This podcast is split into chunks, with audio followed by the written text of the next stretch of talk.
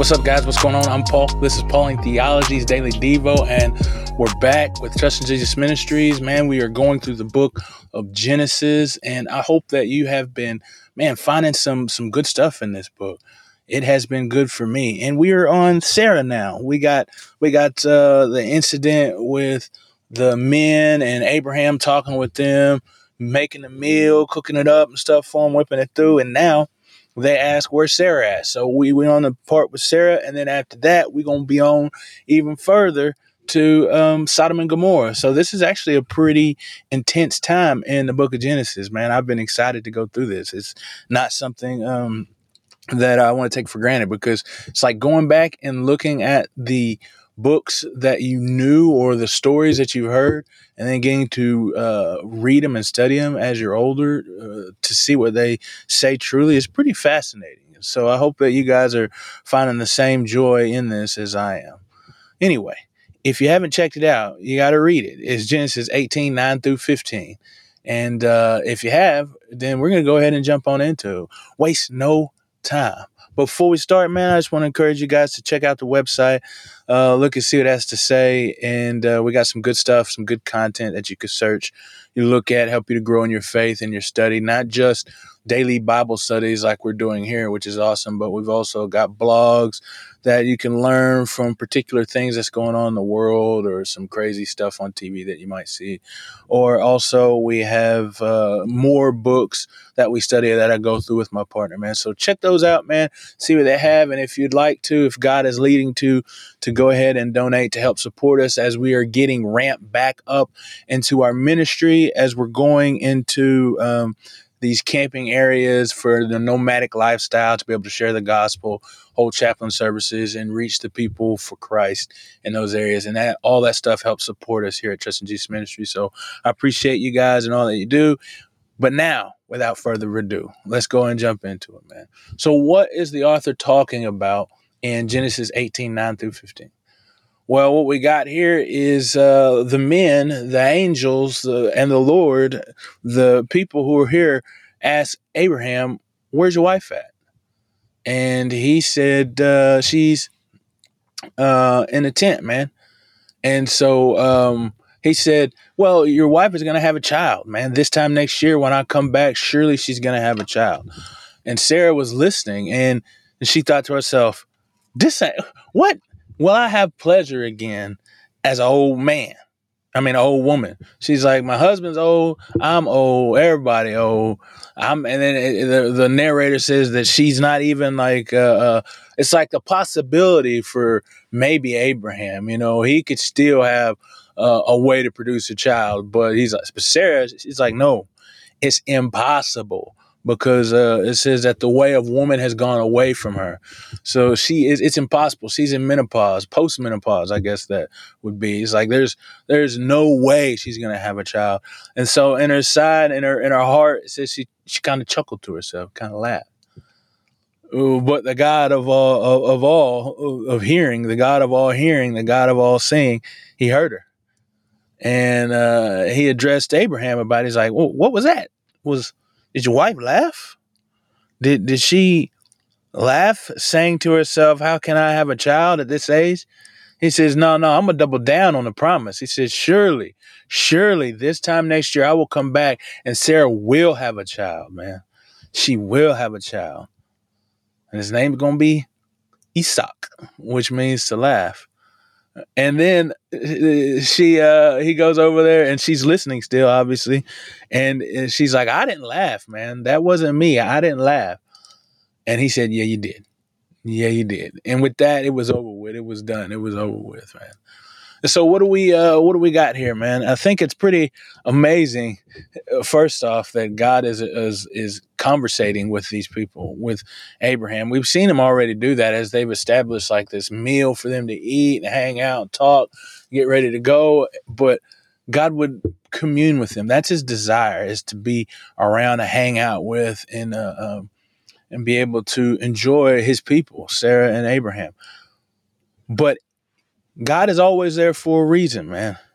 He has a specific purpose, and this purpose was to let them know that there is going to be a child.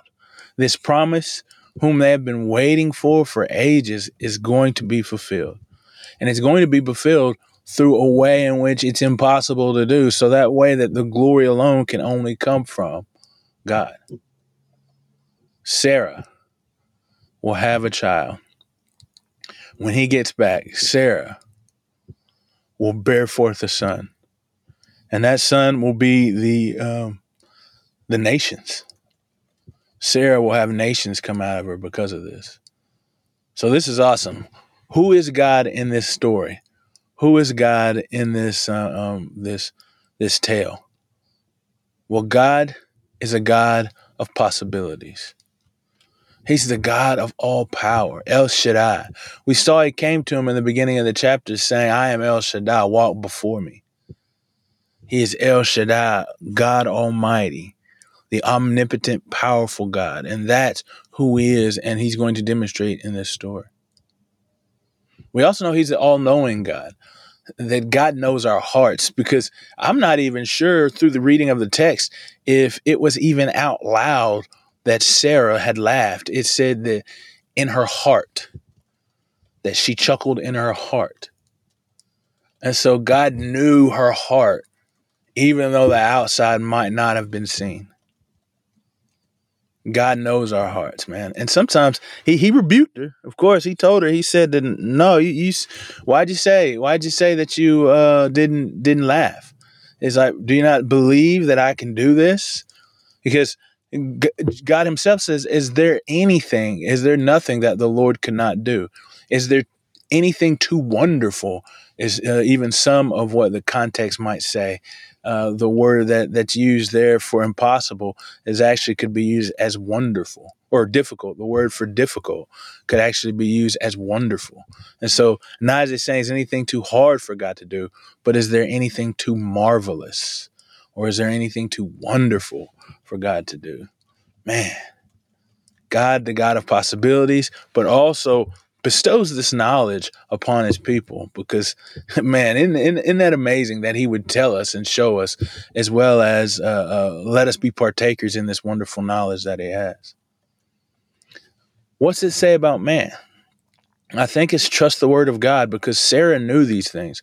I said earlier, which I kind of digress a little bit, but I said earlier about the fact that God did uh, uh, talk to her. He he made it known. He says, "Man, there's nothing too wonderful for me to do.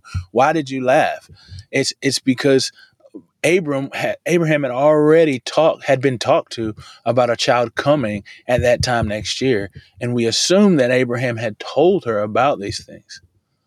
And so, if that's the case, how come she didn't believe when it was stated again? Now, I know it's difficult to think, man, that being a woman past the time of childbearing and God saying that it's going to happen, that's powerful. That's powerful. And it's difficult as well to even comprehend or understand to allow yourself to be able to uh, hold on to that type of promise. But God said He was going to do it. And won't He do it? Won't He do it? And so, man, we are called to trust God in all these circumstances when God speaks a word, then it will be fulfilled. What's so amazing is actually in the Hebrew, the word is deber, and it can mean it means word, but if you read in some translations in the NIV, when it translates that word word deber, they actually translate it as promise. It's because the word that God speaks is so strong, so sure, uh, uh, it's so powerful. It is. It has the ability to do what it's going to do. So much so that the translators translate it as promise rather than just a word.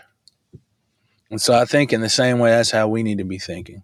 And so for our application, man, as we as we hear the word of God, as we as we see God speak a word, let us recognize it and know it as the fulfillment of a promise that He will make because his word does never come back void. Never comes back void. Everything he says he will do will happen. The promises that he's made will be fulfilled, they will be achieved. And so today, as you walk out, as you live, as you live, as you turn the, the radio off or the CD player or the, I don't know why I'm talking about a radio or a CD player, But uh, your iPhone or whatever you listen to this on, it's like as you turn it off, think about the promise that God has made to you in His scriptures and believed they will be fulfilled. I appreciate you guys for listening, and I will see you in the next episode.